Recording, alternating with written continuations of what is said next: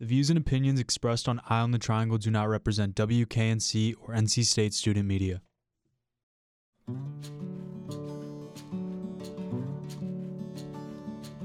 Your dial is currently tuned into Eye on the Triangle here on WKNC 88.1 FM HD1 Raleigh.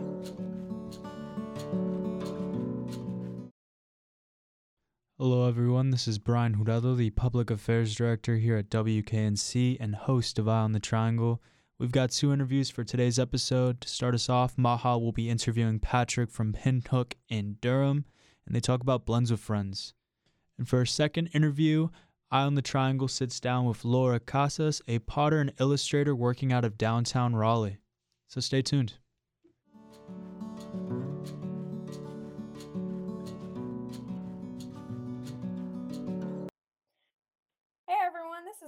With Eye on the Triangle on WKNC 88.1 FM. Catch our show every Sunday from 6 to 7 p.m. on HD1.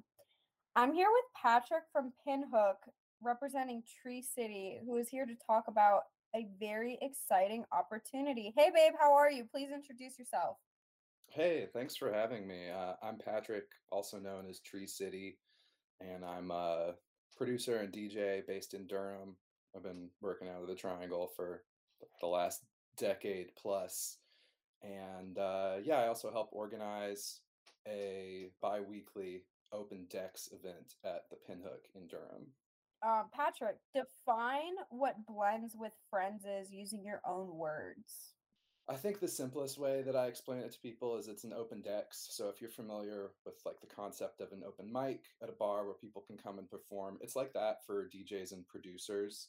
So the Pinhook has a really great sounding sound system and room. Um, and so every other week, or the first and third Wednesdays of the month, we provide a free opportunity for people to come and just DJ in front of other people. It's really low pressure. It's not like a super intense club night with like a million people and lasers and whatnot. It's really kind of just a, a weeknight hangout kind of vibe. Um, A jam sesh. Yeah, exactly. Um, and providing people an opportunity to play around on like professional quality equipment and, you know, maybe get into DJing if they haven't done it before but have always been curious about it. Or, you know, for people who have been doing it for a while, it's like an opportunity to try out new stuff, maybe get a little weirder with your set than you necessarily would at like a official kind of gig. Experimental. Cool, cool. How does Blends with Friends create an inclusive space for artists and people who just want to make music? Yeah, I mean, that's something that we have talked about a lot, like how to make it as accessible as possible, inclusive as possible. Um, a big part of that is that it's free, so there's no like economic barrier to entry. The Pinhook itself is like a really rad and inclusive space in Durham.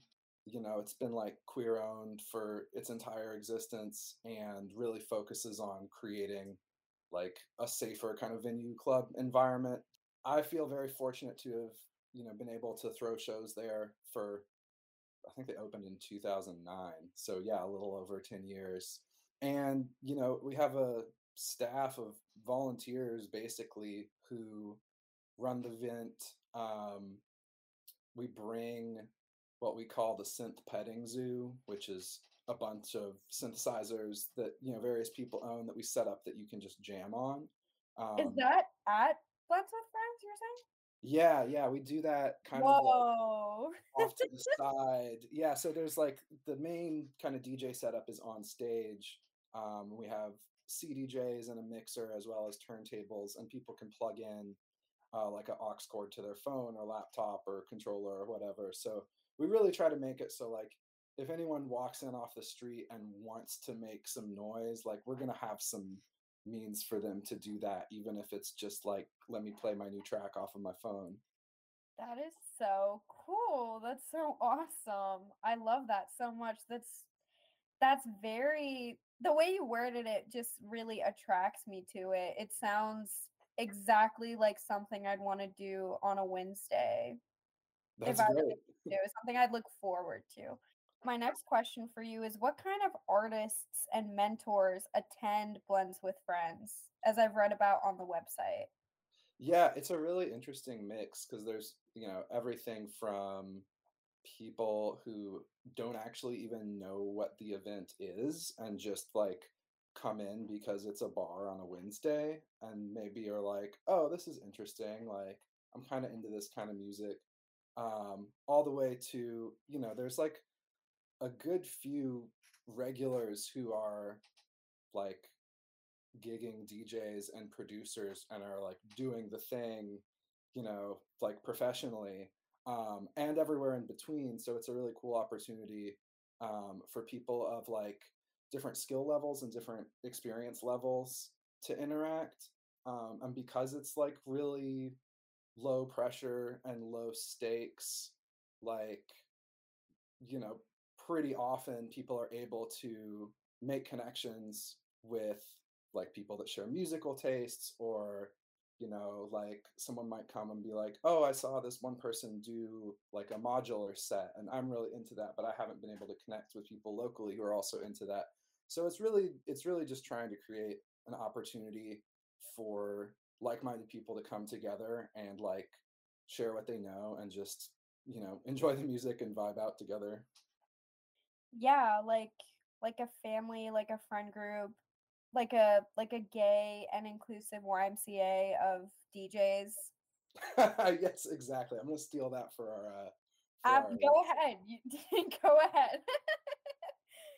Um, yeah, I think that like for me personally, as someone who is interested in making music or just experimenting with my sound through different mediums and stuff, all of this is like phenomenal information and makes me feel very welcome just to meet you and talk about this because I think it has like potential to use a platform to bring so many people together who are willing to help one another and I think that that's that's a community thing. I, I would say commun- blends with friends is a community thing. Yeah, it's definitely one of the main goals is to like build and reinforce, you know, the community that's already here, kind of strengthen those connections and also, you know, provide resources. Like I think it's pretty hard sometimes for people who are just starting out and are maybe like only making music in their bedroom to have a sense of how they fit into like the scene or like the larger conversation.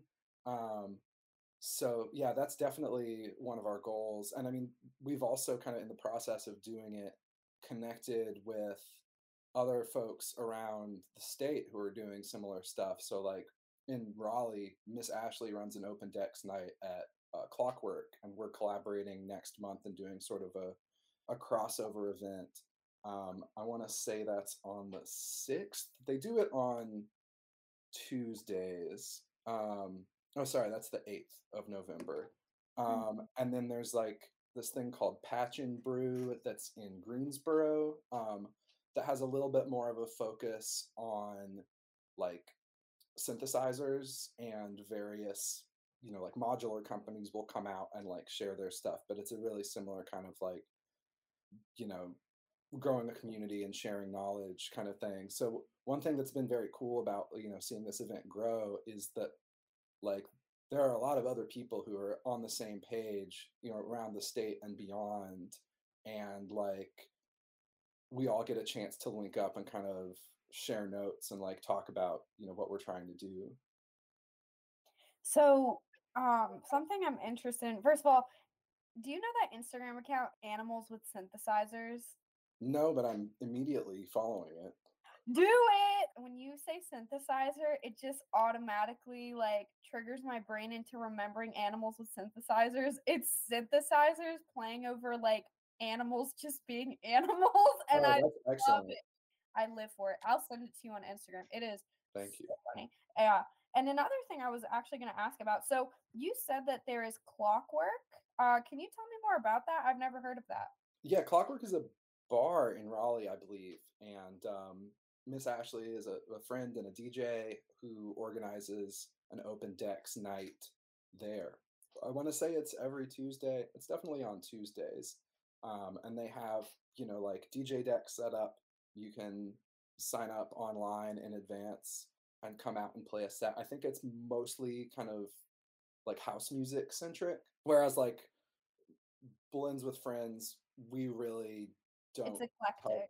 We, we don't tell people what to play at all and that kind of like for better or for worse like it gets really weird sometimes because people will come through and play like just stuff you would never expect like stuff that's not even dance music like someone did like a 90s alternative rock set the other week um, Okay, cool. I mean, I love that that diversity. I love the eclecticness. That sounds amazing. What kinds of learning opportunities are available for people who attend Blends with Friends? Like you mentioned these synthesizers before and the DJ equipment and setup. Do you have any more goodies and resources that are brought into Blends with Friends? Yeah, so there are a few other things that we do. Sometimes we'll do workshops at the beginning of the night for people who are unfamiliar with DJing on CDJs. And that's kind of like the industry standards, like club DJ controller, like you would find if you went into pretty much any club anywhere in the world. Um, but they're pretty intimidating, I think, particularly to people who are starting out. They're like huge and have an unnecessary number of buttons and knobs. So How many buttons, Patrick? oh, at least 10. Um, so sometimes we'll do like a little workshop at the beginning of the night and just kind of get people acquainted with the basics of, you know, how to DJ, like how to get two tracks to blend, you know, changing tempos and things like that.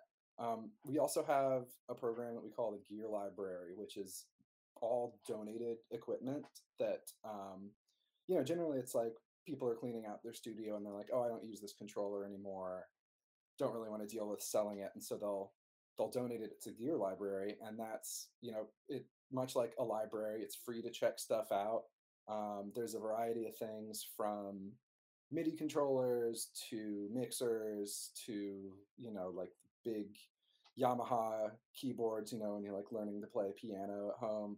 Um, and so that's just kind of in keeping with the idea of like getting people resources for free um, so that people can see like oh, I, you know, been always curious about DJing, but I don't want to spend a couple hundred dollars on a DJ controller if I don't really know like what I'm doing. So it's an opportunity to test stuff out or practice or, you know, just get some hands-on experience. Yeah, thank you. And how can people find out more about upcoming blends with friends? Now, you mentioned that they're every first and third Wednesday, I believe. Yeah, that's right. Um, every first and third Wednesday at the Pinhook in Durham. Uh, we also have an Instagram that you can follow that's blends underscore with underscore friends. Um, Nice. we don't currently have a website. You know, like I said, it's like very DIY and volunteer run. So a lot of the like infrastructure and stuff we're still kind of putting together. Um, but definitely following the Instagram um, is the best way to keep updated about events. And also, if you go to the Pinhooks website, um, we're on there as well under their upcoming events. Thank you. Very helpful. So these are free, free, and very public events, correct? Yeah, that's right. I think there's uh like if you're under 21, you know, they'll X your hands because it's a bar, but there's Mhm. no cover charge to get in. Um, it's really designed to be literally anyone can just walk in off the street and sign up and play a DJ set. And I wanted to know do you have any words of encouragement or stories of encouragement that can get people to come out to Blends with Friends? Yeah, sure. I mean, one of the things that's been most like inspiring for me um, as an organizer of the event is like seeing that the idea actually works. Like when people have access to tools and community, they really blossom and start doing their own stuff. So, like, one of the coolest things I've seen is people who started coming to Blends with Friends and either were just starting out as DJs or maybe hadn't even started and were just curious about it and are now like throwing their own shows and like you know opening for big artists and kind of building their own events um, which is really like the thing that excites me the most you know like some of my favorite you know djs in the triangle are people who you know uh, a year ago started coming out to blends with friends and were like, you know, I want to play. I, I DJ at home a lot, but like, I just don't want to jump into getting in front of a ton of people. Um, and so I think it's really important for like a healthy like ecosystem of artists to have just a lot of small opportunities. I try to tell people who are like nervous about playing their first set or whatever, like it doesn't really matter if you mess up. No one's going to boo you. Probably no one's going to stop dancing. Like, and it's very common that like over the course of the night, like, you know, there's like a weird blend or transition or something, or like the equipment will stop working. But it's kind of just, it's almost more of like, you know, just like a friend party cookout kind of vibe where no one's like, oh, where'd the music go? It's just like, oh, okay, oh. well, we'll hang out till it comes back, and then everyone applauds and like, so that's that's really nice. That. Yeah, that's really um amazing. Is there a specific shout out to any artist or DJ that you can think of that inspired you or has made it big or that you have mentored through this program? Yeah, I mean, shout outs are tricky because there's so there's so many people that come out that I like off the top of my head, you know, like people that have been coming out a ton, like uh, Isabel Essence, Lumina XC, Smut, Vespertine, Vare, like I I really could go on for probably about 15 minutes. Um, but I, what I what I will tell people is particularly people who are interested in getting more connected into what's happening in electronic music in the triangle is just like come to a couple because you'll definitely meet new people i mean i'm continually finding new favorite djs like um and finding new tracks that i haven't heard of and you know like whole whole genres where someone comes through like you know like this uh this one artist chris crisp came through and played like the most high energy trance set at like 9 p.m. And We like. We love yeah, that. everyone was just you know raving super hard. Um, yeah, it's I mean it really is like just so many people. Like I have I save all the sign up lists of you know folks that have come through. We have a physical like clipboard where you sign up for a time slot. Um, and yeah, I mean just like folks like Job and Miss Beats and like Trandle. I mean, a lot of the uh, people that come through generally end up getting booked either on you know other shows, other events that that we're promoting, or it's almost kind of like a A and R like scouting opportunity thing. Like promoters Yeah. will come through and be like, okay, let me see, you know, who are like the new people that are coming onto the scene, like who's doing some interesting stuff. And there always is it's always, you know, just like full of surprises. Like it it from week to week, it's never the same event twice. And so that like to me always keeps it exciting and engaging. Well, it's been an honor talking with you, and I really appreciate everything. And thank you so much.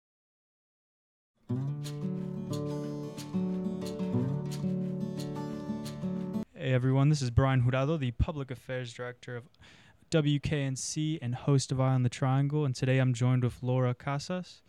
Uh, she's a potter and illustrator working out of a studio here in downtown Raleigh. If you just want to introduce yourself. Sure. Um, my name is Lara Casas, and I'm a potter, illustrator, and uh, Brian said the whole thing. Um, yeah. So overall, my first question is just going to be what inspired you to do pottery? I, you've had kind of a lengthy uh, resume just based off my own research. Just kind of what brought you to like first starting it out. yeah, it's um, pottery is something I definitely did not see myself doing. Um, when I was in high school, my idea of art or going to art school was kind of in the genres of like animation, illustration, children's books. That's kind of what I was thinking. And then, you know, um, also I thought when it came to fine arts, I was, you know, in my head, it was photography, painting, um, and only that. Um, clay didn't really register with me. Um, in my high school, we had like one week of clay, and I hated it. mainly because it was one week and you can't really get a lot done in one week, or you can't really get the full experience of clay in one week. But so I kind of I went to school to Western Carolina University originally thinking I was going to do art education or music education. Tried out for their band and everything. I thought that was going to be my path was music, performance, that type of thing, or art education. I wasn't really for sure. I don't think anyone, any freshmen's for sure about what they want to do. Later, I I think it was my the end of my first year. I had saved ceramics for last because it was it was something it was a medium that I was really dreading. Mainly one, the instructor seemed really intimidating, um, and two, it was very messy. And I was like, I am not looking forward to this. I am not because I was seeing the people who were leaving the classes and they were covered head to toe in like clay essentially, and I was like, I do not. I am not into that. But I took the class and it was like an instant thing. It was like almost instant that I um, I saw the instructor. I learned that the instructors, the fact that she was so intimidating was because she just exuded passion for it. And I realized I wanted to be like that, and I wanted to be like her. And I was like, maybe clay is what's gonna get me to feel like that. Um, and so it was. I really attest my, you know, journey to clay to her, Heather Mae Erickson. She, I fondly refer to her as my clay mom uh, because she was a, um, or she is a really great mentor and still actively um, is a really great mentor that I am always referring to. But yeah, in college is when I found um, ceramics, and she program at Western um, was really small, so she was able to put a lot of focus on the three students that were majoring or you know concentrating in ceramics. We did a lot of we did a lot of shows together, so I got a lot of experience while I was in college doing markets and shows. Um, and she kind of introduced the idea to me that you don't have to be a starving artist. Like you can have a a pretty um, like a robust career in art, um, but it's through different avenues. So I don't just make art. Yeah. So I yeah I don't I don't just make art. Um, I do a bunch of different things, like education, illu- freelance illustration, um, just anything I can get my hands into. And just in general, in terms of just your art and ceramics as a whole, what did you do to kind of develop this skill, or was it just something that you've kind of gathered at, at a young age and just developed over time, or was there a process that you took to kind of be able to keep growing? I would say the art process. I think when I was younger, I knew that I wanted to be in a creative field, um, for sure. Um, I think when I got into high school, I was intimidated by a lot of things when I was in high school. And when I think back, the idea of being a fine artist or going to art school solely was really intimidating. Mainly because I guess you technically could say I'm first generation Mexican American because I was born in Mexico and I grew up here in America. But it, I don't really feel that way sometimes. Yeah, I don't really feel that way sometimes because I'm like, wait, my first because my my dad is fluent in Spanish, um, but I'm not fluent in Spanish. I barely can speak Spanish, unless it's like a life or death situation. um, but anyway, my art now is um, inspired by a lot of nostalgic cartoons, that type of thing. Um, you know, I grew up in the early 2000s with old Nickelodeon and old Cartoon Network and that type of thing, and those types of animations. Very graphic, very colorful, very. Each style, each art style was completely different depending on the network, you know. Um, and also children's books. I always have a lot of those images in my head when I'm making art, and so, you know, thinking about those that's what made me think, oh, I want to be a children's book illustrator when I was younger. I was like, that's what I want to be. but because of you know these outside suppressors and like you know parents teachers saying that art school isn't a you know sustainable career path um, i kind of suppressed that a little bit and i was okay fine i'm going to arts art school for art education but you know i didn't i kind of only worked in my sketchbook for me everything else that i created externally like for assignments were for assignments. So it was to please professors, it was to please other people. And so I would say once I got into clay, I realized two things. I realized that clay was almost genetic for me after I, I had done a lot of research on clay and the history of clay in Mexico and I was like it all like came together for me and I said, Wow, like this is this is who I am. This is, you know, it, it came very natural to me, and I, I finally understood why. Um, and so I was able to merge, you know, that that part of myself and also that childlike creativity in my work. And so I started experimenting with illustrations on pottery, and so kind of melding those two worlds together. Um, and so I'm still kind of doing that now. My work in college was more comic like based, so I would do things in frames and have a very direct narrative. But now the messages and the narratives are more subtle. Um, I've actually just very recently started experimenting back with the very direct comic book like squares on my pieces to make the narrative more direct. But it, I always keep falling back to that, like very um, subtle, me- like stories and messages and things like that in my work.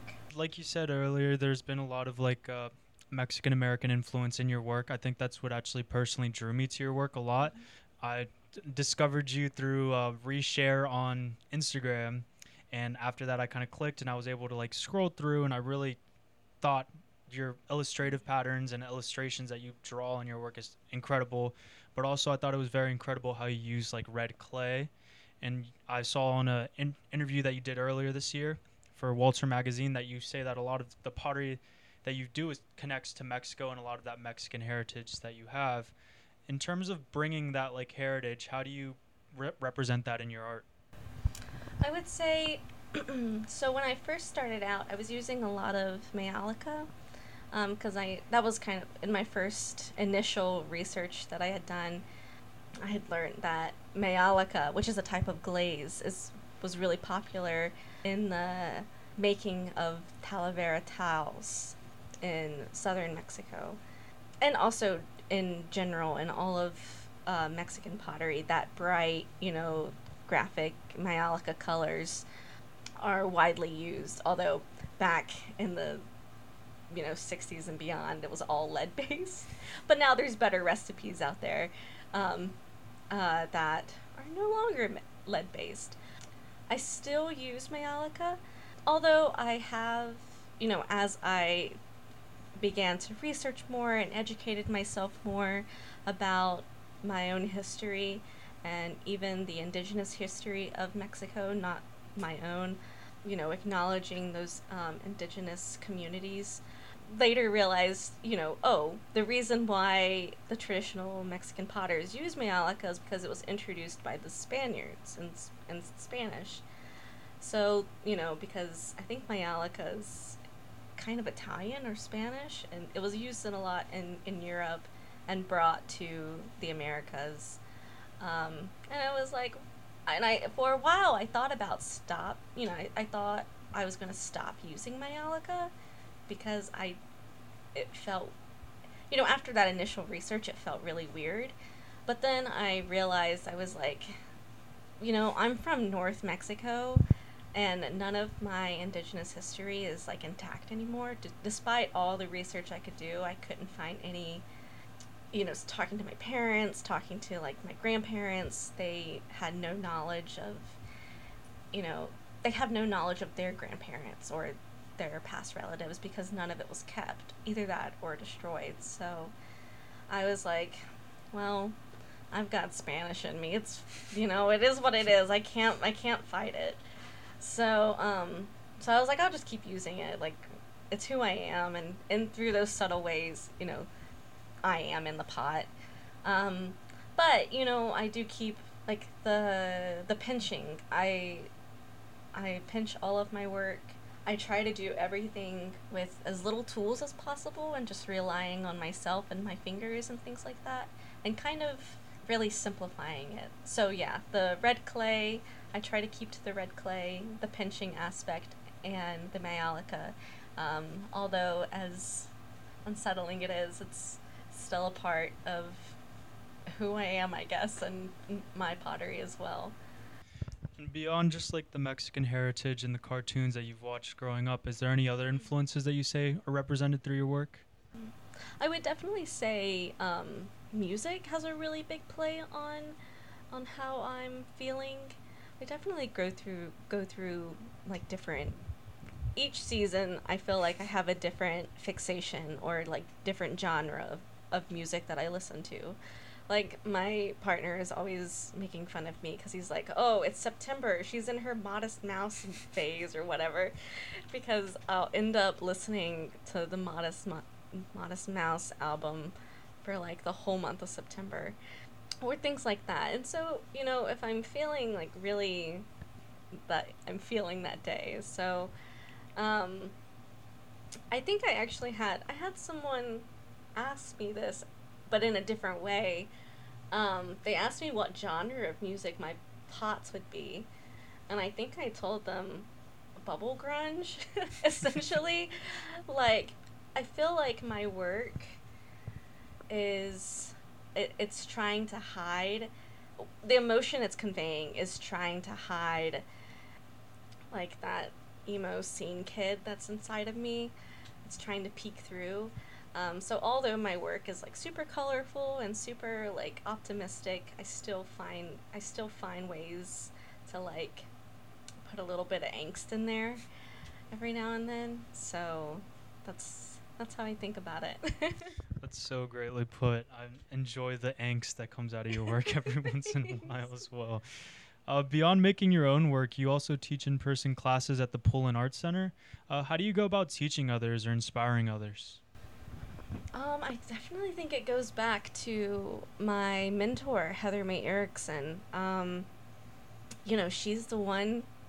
I, I, I think about this a lot because uh, right after I started taking pottery classes, my partner took pottery classes, um, but not with Heather Mae, but with a grad student no hate the grad students and their teaching methods, but he he was like, I just don't feel it, you know, you know the instructor, they didn't quite have the spark that you're talking about, and I think about that comment a lot, and I'm like, what, you know, if I'm having a bad week or a bad, you know, time, I try when I'm teaching, I try to shut that out because what if that you know, what if this session is what, you know, this session with me in my class is what allows someone to find, you know, their passion and that kind of thing. So I never want to, I always want to, I always want my classes to be really positive and welcoming and all around.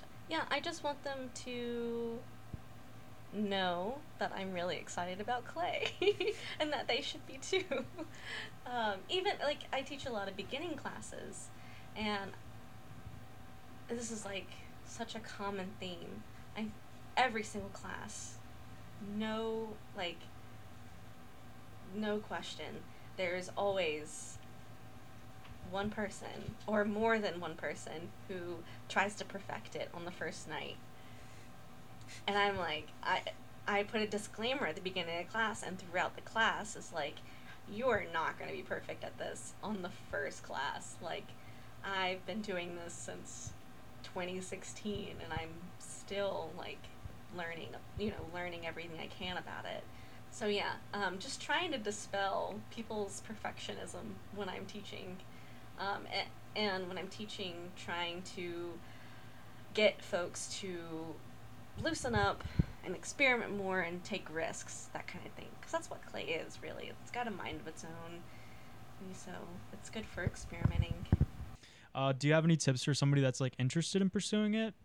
I would say start off with hand building. When I do have the chance to teach to teach to um, or to teach a class where I'm able to do hand building and wheel throwing, so a combination wheel and hand building class, I always start with hand building because you got to think when pottery was first being made, they didn't start off with a wheel. They start off they started off with their hands. So I always like to start with the very basics because the basics inform, you know, more advanced techniques. Like the pinching of a pot. When you're pinching a pot from a ball of clay, you know, you're rotating it in a circle but in your hand. And you know, you're pinching up the walls layer by layer in your hand. And, you know, that's the same concept for wheel throwing, except instead of in your hand and almost horizontal, it's vertical and spinning really fast on a wheel. Definitely take it slow and try hand building first. If you go into wheel throwing first, like beginning wheel first, though, just go into it the idea that you're not going to get it on the first night. Really, the first night or the first day of a beginning wheel class is really just so you can get the feel of the clay. Like, because you've never been on, you know, if you're taking beginning class, chances are you've never touched a wheel or like never felt the experience of the clay flying everywhere, like that kind of thing. So, you know, the first night you're not going to be perfect. Um, but, you know, by the fourth or fifth session, you might have you might have made something that doesn't fall apart. so, yeah. Great. And uh, would you say that teaching in person courses at the Pullen Center or just creating amongst others has inspired your own personal creativity? Oh, for sure. I would say teaching, in particularly, makes me look at my own work not not necessarily more critically, but in a different light, because you're talking about it so much, and you're and you're you're having the I don't know, do the schools still do this? That where you have to like present your work, you know, Mhm. and presenting the work or presenting like your knowledge of the topic helps you kind of fortify that in your mind a little easier. So, teaching has definitely made me um, more aware of what I'm doing and even be more cautious about how I'm doing things now. Like, I don't know a good example off the top of my head, but I'm definitely basically I'm trying to do more practice practice what you preach essentially. I'm like, yeah, I should probably, you know, this is how you should do it. I should probably start doing it like this too. like that kind of thing. And you sell a lot of your work through your own personal website as well as just craft fairs throughout the area. Uh, had that always been a goal for you to sell like a lot of your illustrations or just your art in general? Yeah, I would say going going into clay, you know, I was just thankful someone wanted to look at it, essentially. Um, but because I had the experience in college of um, of making of, of, of participating in art shows, you know, with the encouragement of my professor, that kind of like set me up for the mindset of like you can have work that's sellable, but you can also have work. There's three. I feel like there's three ways you can have your artwork. You have your artwork that's for yourself. You have artwork that's sellable, and then you have artwork that's at least this is for me like research based. Like I'm putting a lot of time in this. I don't care if someone buys it. If they buy it, that's great. Yeah, and so I definitely I think and that's what I was talking about. I think at the very beginning about how I was saying I was an artist and but I I do all these different things like teaching freelance to be able to generate income for myself. I would say I'm an artist but also kind of like a small business owner. I would still consider myself that. It's just it's just two different mindsets that I have to put myself in. You know, the business side of me is like, okay, I have a quota that I need to meet at the end of this month. But then the art side of me is like, can we not do that? Can we just experiment for the whole month? Um, so it's that constant fighting in my head that that I would say is the most difficult, and the and I would say the aspect I was not prepared for. and as you stated that it's kind of two separate mindsets that you have to put yourself into between the business and the art side. Uh, just beyond creating and producing like your own work, have you faced any any challenges kind of establishing that selling platform? Yeah, I I would say so let's see. So I graduated in 2018. Didn't really have a set plan. I did mostly internships and residencies and more internships. Um, but in 2020, um, when my internships and residencies residencies kind of took a hold, I moved to Raleigh with my partner, who's now my husband, set on making work in the kitchen, you know, that kind of thing. But my Mason was like, no, because it's very messy. We're not going to do that in the kitchen. So he encouraged me to look around at this space, this space in particular, the Carter building. Um, he actually got my engagement ring from the Carter building, Metamorphosis Metals, right down the, a couple of uh, doors down.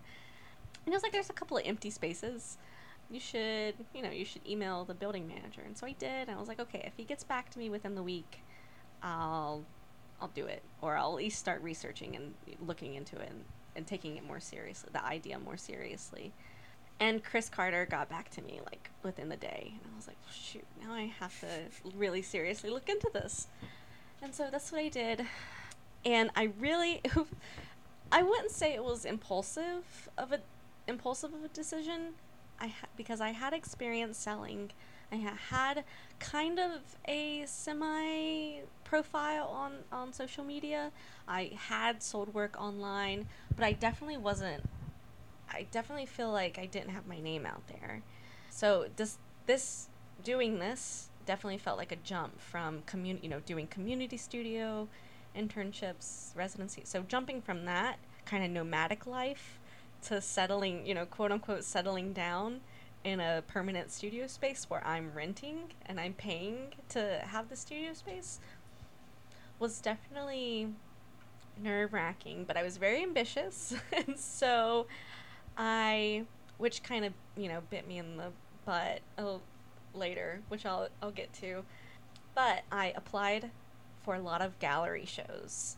I applied for a lot of gallery shows and I even um, did a pre-sale for you know kind of raising money f- to put the studio together. I did a pre-sale that year. I made a, so many mistakes.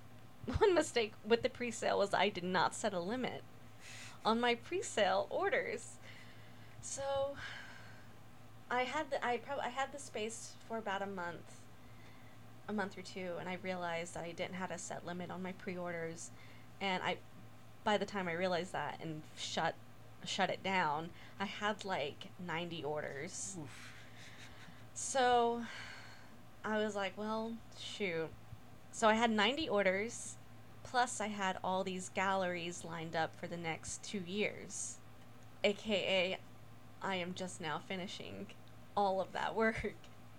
So that kind of really that really slowed me down. I would say the gallery work specifically. I realized that I shouldn't have applied to that many galleries and also accepted that many gallery um, invitations.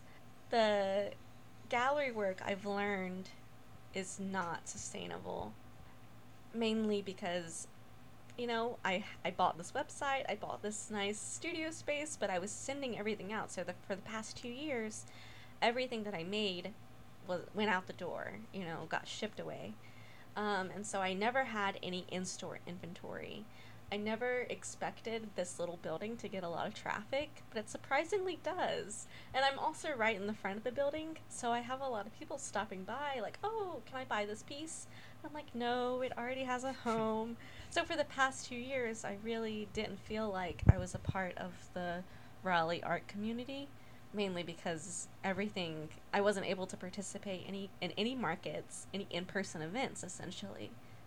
Gallery work and not setting a limit on my pre-sales really set me back on selling work for, for the past 2 years. But this year I've started, you know, winding down on all my orders and all of my gallery deadlines. and I'm learning how to say no. It's really hard sometimes, but I'm learning how to say no to um, to things like that. And I participated in my first in person event at the Fall Arts Market, and that went really well. And so I'm really looking forward to more in person um, events and having a more in person inventory, um, and also selling more on my website. Social media has kind of played a big role in the arts as of late, especially applications like Instagram and TikTok. What role has social media played in your art? Social media played a big role when I was first starting out, particularly Instagram. I met a lot of my friends through Instagram. I've never met them in person, but we have these very, you know, close relationships and we're always kind of supporting each other. And there's there's this annual clay conference called NCECA. The last NCECA I went to was in 2017, I think. That was when I was I had first 2017 I think is when I first made my Instagram. And I remember meeting 3 of my online friends at that clay conference. I was planning to go to the one in Richmond in 2020 and so many people that I had known or made friends with through Instagram. We were really excited to meet each other, but you know, that didn't happen. And so this there's an there's another NCECA coming up, and I think the clay I found a lot of friends in the clay community through Instagram. Um, and so that's probably been has been the most beneficial. I've gotten um, invites through that aspect.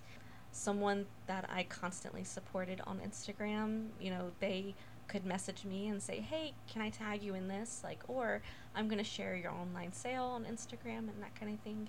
So there's like a nice little community of of friends and groups um, who we haven't even met each other in person, but genuinely support each other, um, and I think that's really nice. Instagram now, I would say social media in general now. Um, particularly because I went through that two year period where I wasn't able to really make a lot of you know make a lot of work for myself for like in-store inventory um, social media just got really anxiety inducing um, because i was seeing these folks they're making a lot of posts and doing a lot of really cool cool things and i was like i still have all these orders i need to get through and so i would say my my social media has been pretty stagnant for the past two years but this this year I've I've gotten a lot better about posting again. And you know, Instagram once you stop posting for like a week it kicks you kicks you to the netherworld. so that's always um that's always that's always really frustrating. But I would definitely say Instagram helps out a lot or helped out a lot when I was first starting out because you're able to make connections and almost network virtually um, and that kind of thing. I guess what have been some favorite moments that you've had throughout your career that just has established that passion or love for like art and this lifestyle as a whole? I would definitely say teaching. Teaching because I have I feel like I have a lot of skills to share. and then um and then when I'm able and also I'm really bad with generally really bad with words and generally just really bad about public speaking. But when I'm teaching, and when I have that one student who gets it and me explaining to them a process and they get it, there's a lot of like satisfaction through that. And I'm like, "Oh, wow, I'm actually I'm actively inspiring someone to like try this out or like to experiment or to take this risk." So, that's like that's been really you know, start when I've started teaching in person, that was really interesting to like see people's reaction to like my teaching style. Another thing is like the general community, the the clay and the ceramics field kind of generates. It's definitely interesting. I would say the the ceramic kind of field has been mostly very white and, male um, for as long as you know for as long as forever i would say just but up until recently, I think it was that 2017, that 2017 NCECA conference that I went to was when the Color Network was founded. The Color Network is a, a nonprofit. Well, it started off as just a group, but now it's a nonprofit of um, people of color who are generating support, grants, opportunities, and a general community for other people of color in the ceramic in the ceramic world. Um, and so I think that's that's really amazing because you know ceramics really did come from people of color when you think about the history of it. Um, and I feel like that's something that folks, you know, need to, you know, they, they need to find that again. And, you know, like how I was able to find my own history through clay. I hope that I can meet other people of color and help them find their own history or, you know, connect with their own history um, through clay. And that, that's something I'm really excited about is reaching other people of color um, through ceramics. I always like to kind of ask this question because there's a lot of college based listeners. But if there's any artists that are in like listening right now and they want to pursue a career like in their own personal craft or just in the arts in general, do you have any tips for them?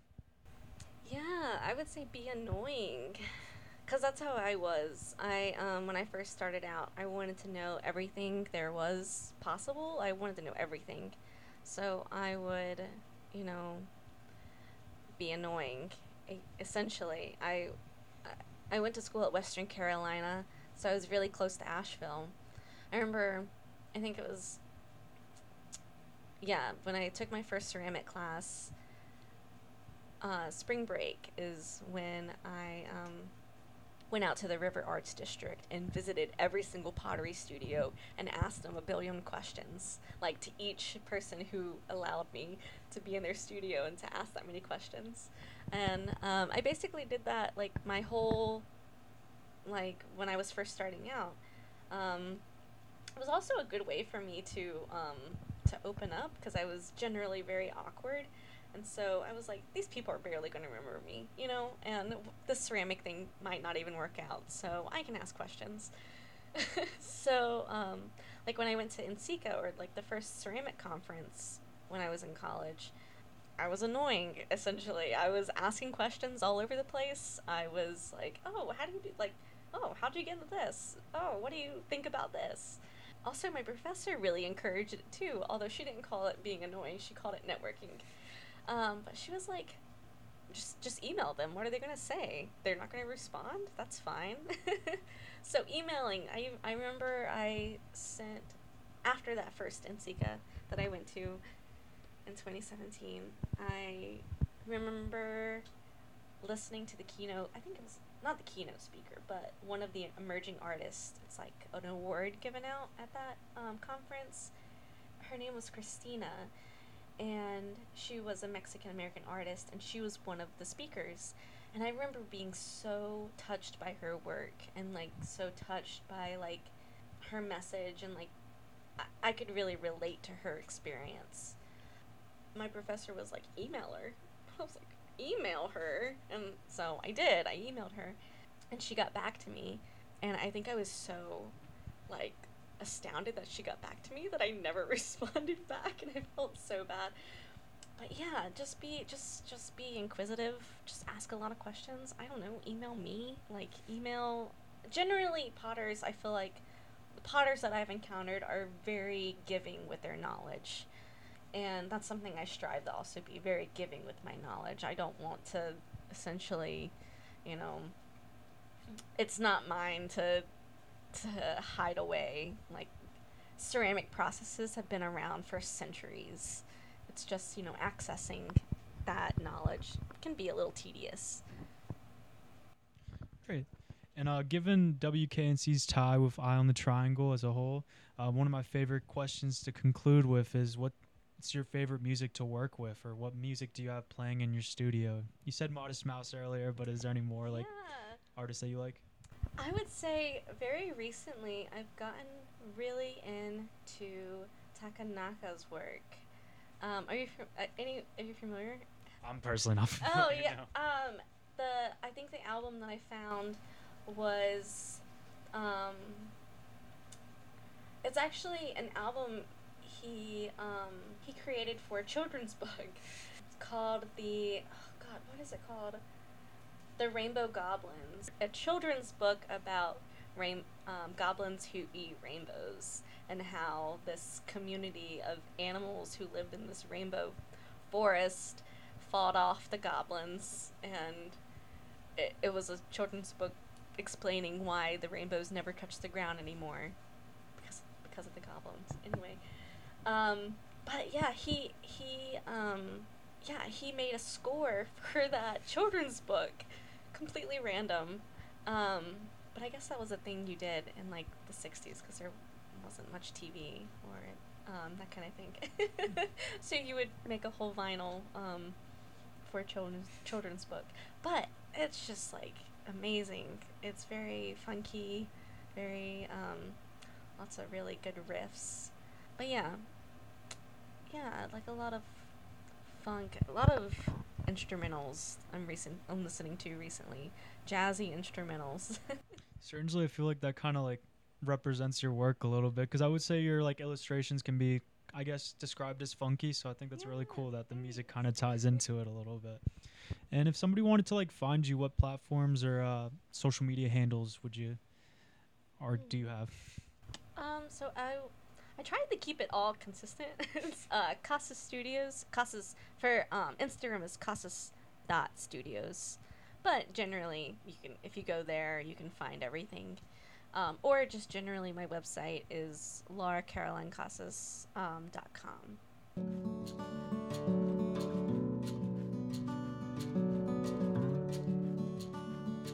That is all for this week's episode of Eye on the Triangle.